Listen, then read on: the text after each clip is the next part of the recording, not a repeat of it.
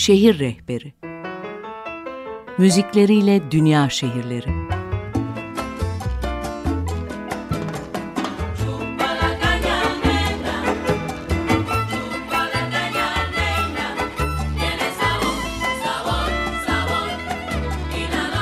Tarihleri, gezilecek yerleri ve müzikleriyle dünya şehirleri.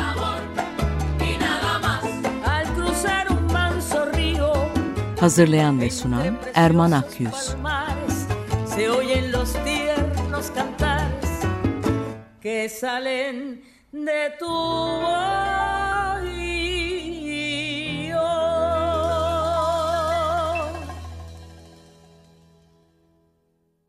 Günaydın Açık Radyo dinleyicileri.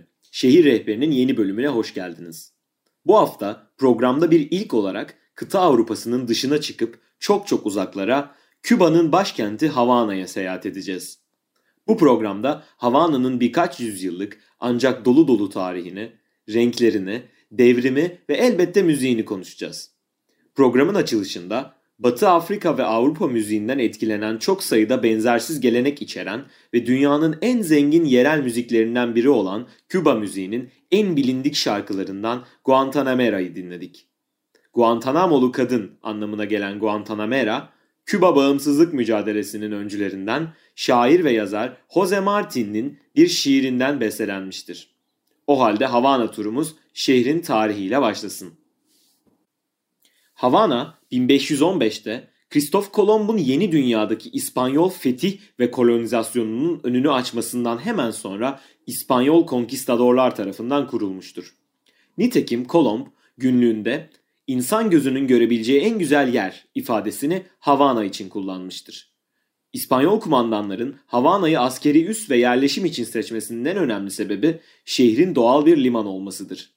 Havana zamanla Latin Amerika'da yağmalanan topraklardan ganimetlerin toplandığı ve İspanya'ya gönderildiği liman haline gelmiştir.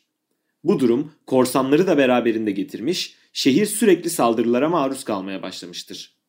İspanyollar şehri surlar ile çevirip gözlem kuleleri ve kaleler ile koruma altına almıştır. Bugün hala tüm görkemiyle ayakta duran El Morro ve La Cabana kaleleri şehirde mutlaka görülmesi gereken noktalardan. İspanyollar yaklaşık 400 yıl boyunca Küba'yı yönetmişlerdir.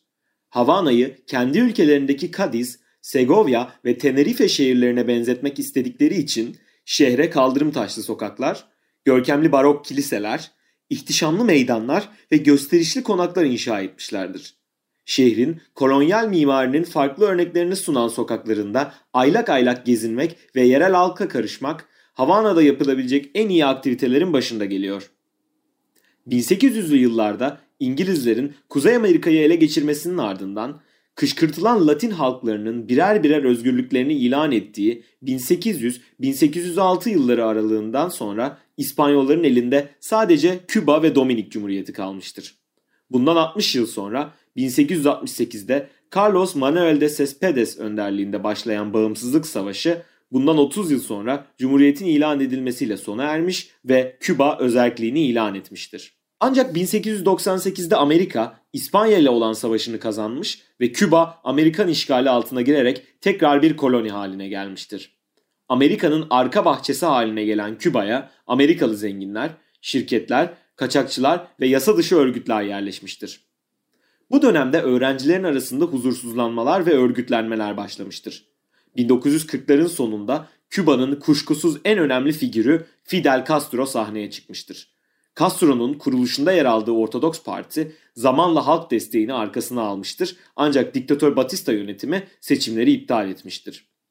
Castro ve arkadaşları 1953'te hükümete saldırır ancak yakalanıp hapse atılırlar. Castro'nun mahkemede Jose Marti'nin Küba'daki siyasi hapishane eserinden esinlenerek yaptığı ve tarih beni beraat ettirecektir sözleriyle sonlanan tarihi savunması onu bir halk kahramanı haline getirir. Castro Meksika'ya sürgüne gönderilir. Castro sürgünde bir başka önemli figürle Küba halkı tarafından hala özel bir yerde konumlandırılan Ernesto Che Guevara ile tanışır. Che ve Castro 1956 yılında ünlü Granma yatıyla devrim hareketini başlatmak üzere Küba'ya gelir. Çatışmalar sonunda geri çekilmek zorunda kalırlar. Ancak mücadele yeni başlıyordur. Che doğuda, Castro batıda savaşır ve 1959'un Ocak ayında Batista yönetimi devrilir. Marksist ilkeleri benimseyen Küba hükümetinin kurulmasıyla devrim tamamlanacaktır. Savaşın kazanılmak üzere olduğu noktada Havana ele geçirilmeden hemen önce Che şehre Castro'dan daha yakındır ve kahraman olarak şehre girecek ilk kişi olabilecek durumdadır.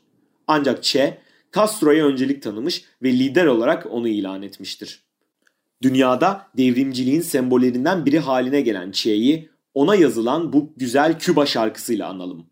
Hasta siempre. Sonsuza kadar Che Guevara. Küba ve Havana tarihinin ardından biraz da şehirden bahsedelim. Havana şehri, şehir rehberimizde 3 bölüme ayrılmış şekilde inceleniyor.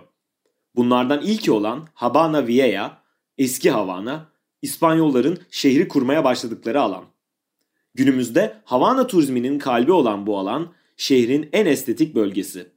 Rehberimiz bize şehrin bu kesiminde sokaklara karışmamızı, yerel halk ve mimari ile bütünleşmemizi, Habana Viaya'yı keyifle sindire sindire gezmemizi öneriyor.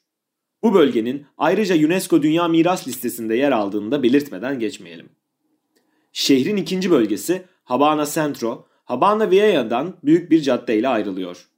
Pek turistik olmayan, kolonyal mimarinin yerini beton yapılara bıraktığı bu bölge, yerel halka karışmak için bir başka seçenek. Şehrin üçüncü bölgesi olan Vedado ise şehrin 1930'lardan sonra kurulan yerleşim bölgesi.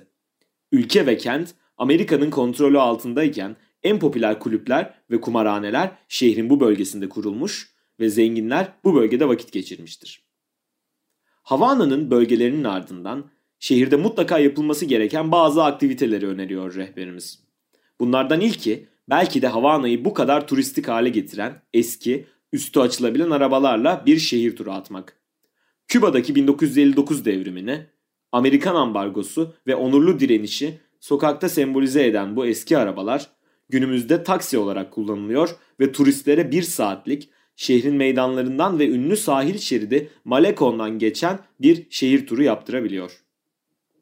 Şehrin modern bölgelerinden birinde 1940'larda kurulan bir eğlence kulübü Küba müziğinin dünyaya mal olmasının önemli adımlarından birini atıyor.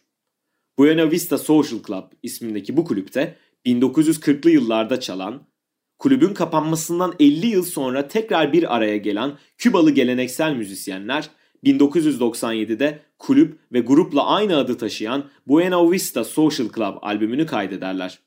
Bu albümün en bilinen şarkılarından biri olan Dos Gardenias'ı dinleyelim. Buena Vista Social Club albümü ve grubu uluslararası başarı yakalar ve fazlasıyla yaşlı üyelerden oluşan grup Amsterdam'da iki gecelik bir konser serisine imza atar.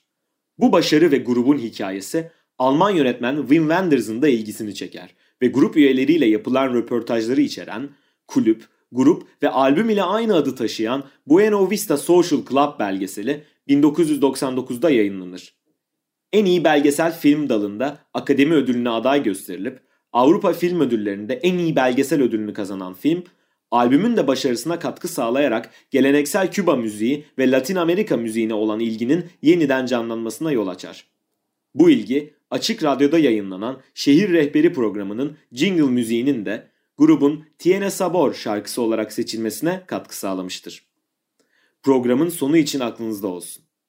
Ama şimdi grubun tek albümünün en bilinen ve sevilen şarkısı Çançan'ı dinleyelim. Şehir Rehberi'nin Havana bölümünün sonuna geldik.